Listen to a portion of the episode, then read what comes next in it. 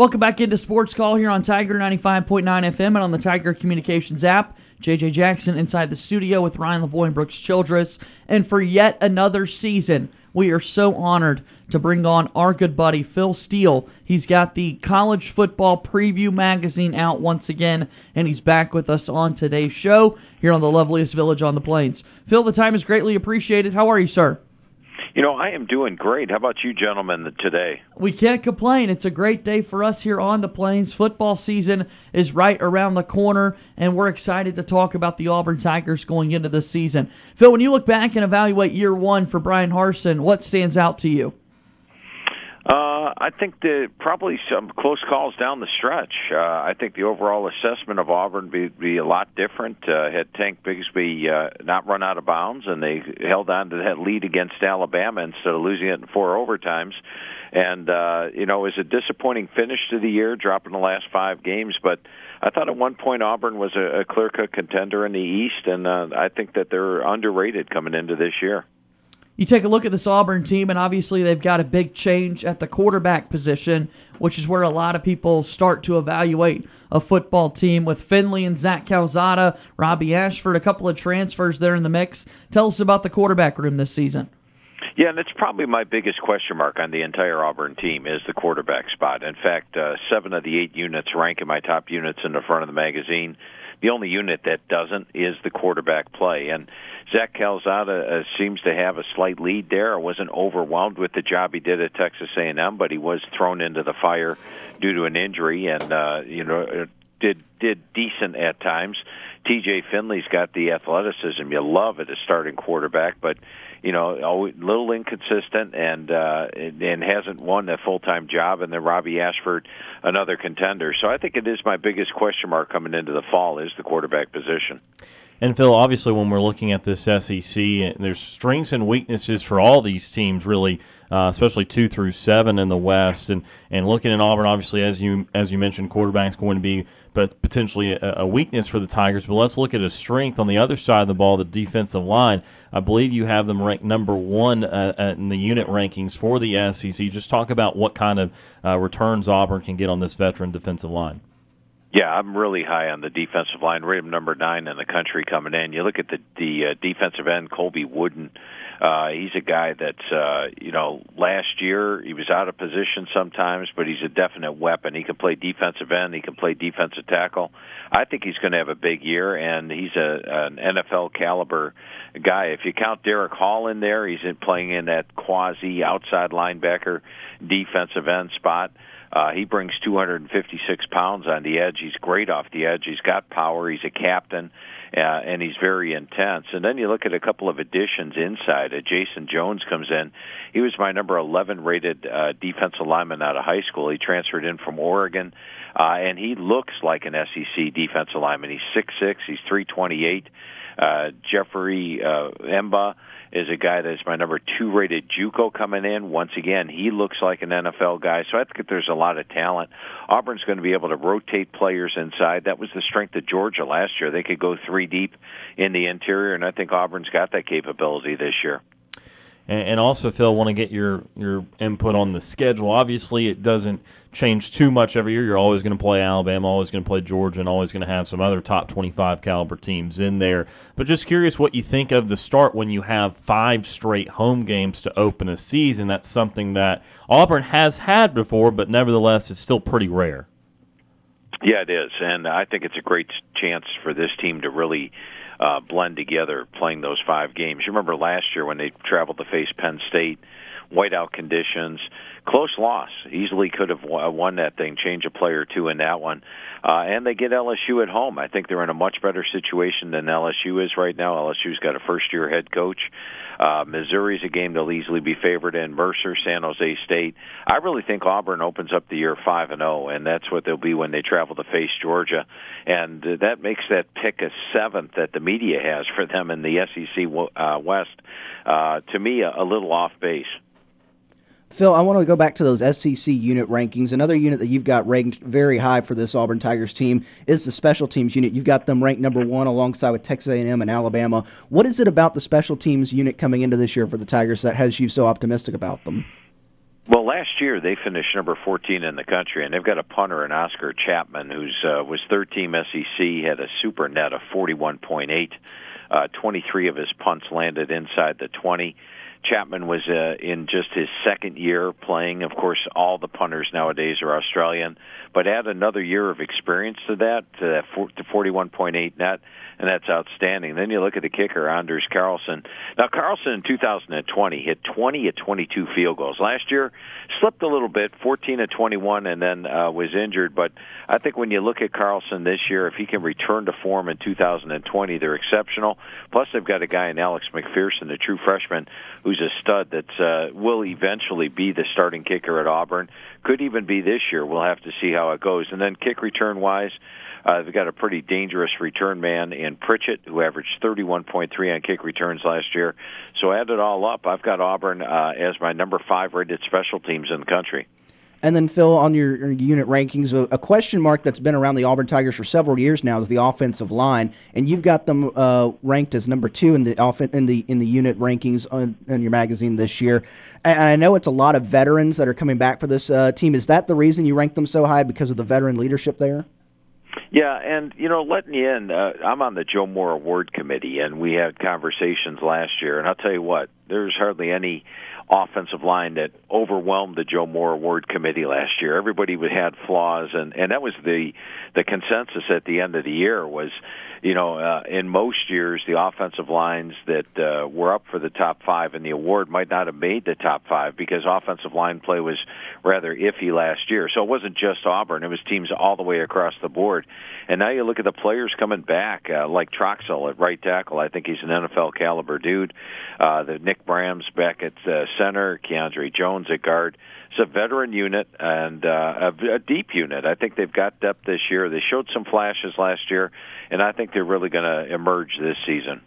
That's voice of Phil Steele. He's joining us on the program today. It's the book the experts cannot do without. We can't successfully run a radio show if one of these is not in our studios. Looking at the college football preview, the most accurate magazine over the last 27 years, with our guy, the Auburn running back Tank Bigsby, donning the cover. I want to point something else out, Phil, that you touched on in the Auburn schedule, and that was the just the fact, like we talked about, Auburn traveling to both Bama and Georgia, and pointing out the last four times they've played both on the road. Auburn's finished with five losses in each season, going 0 and 8 against Georgia and Alabama. How can Auburn reverse those trends this year?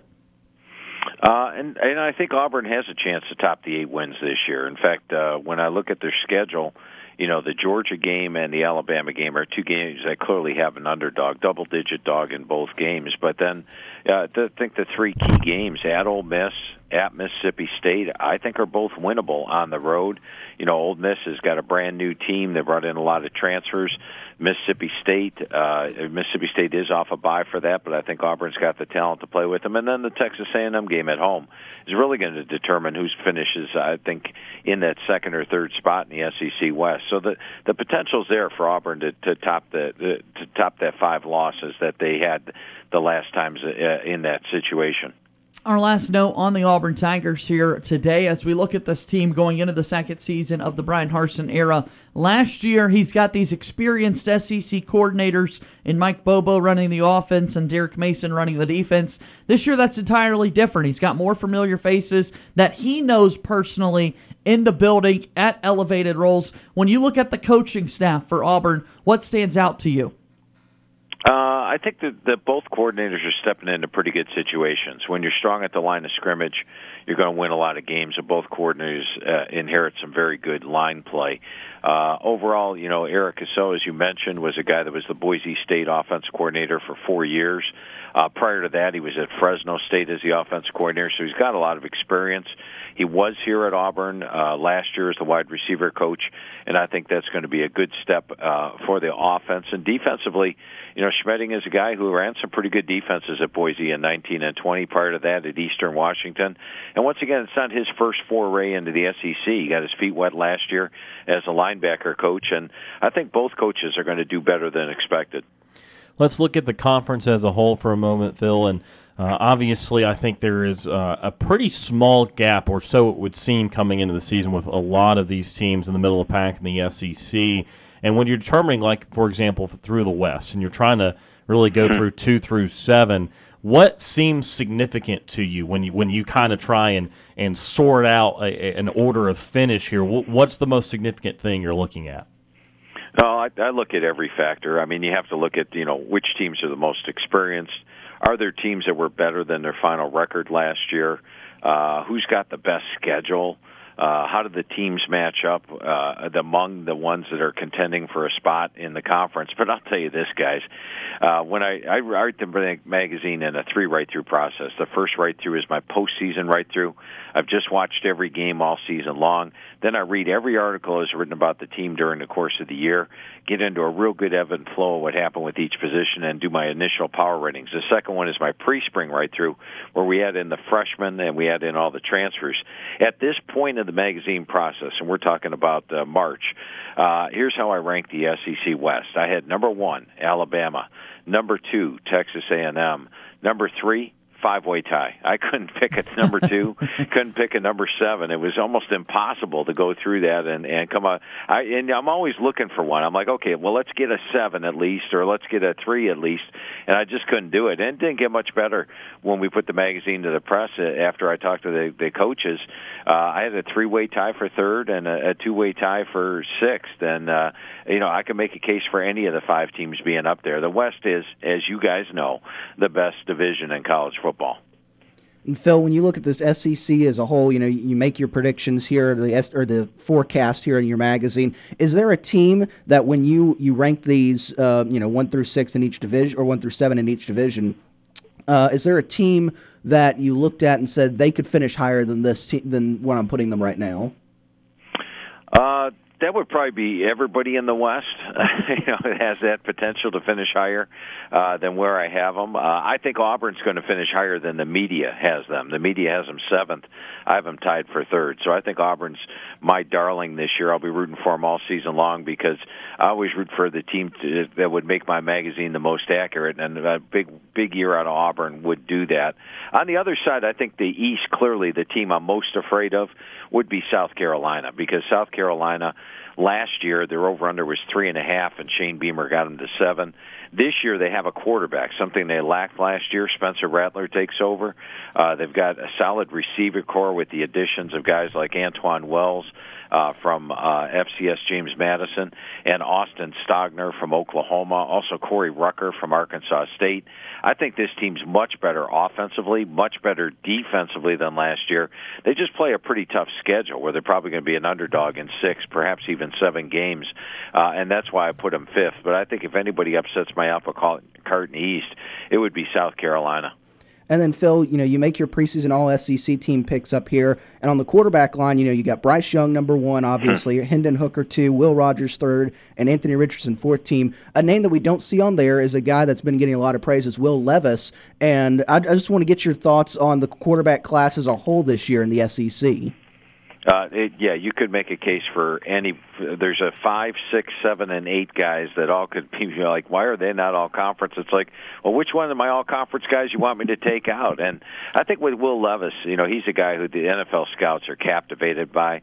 He looks like a potential first round draft pick in next year's draft.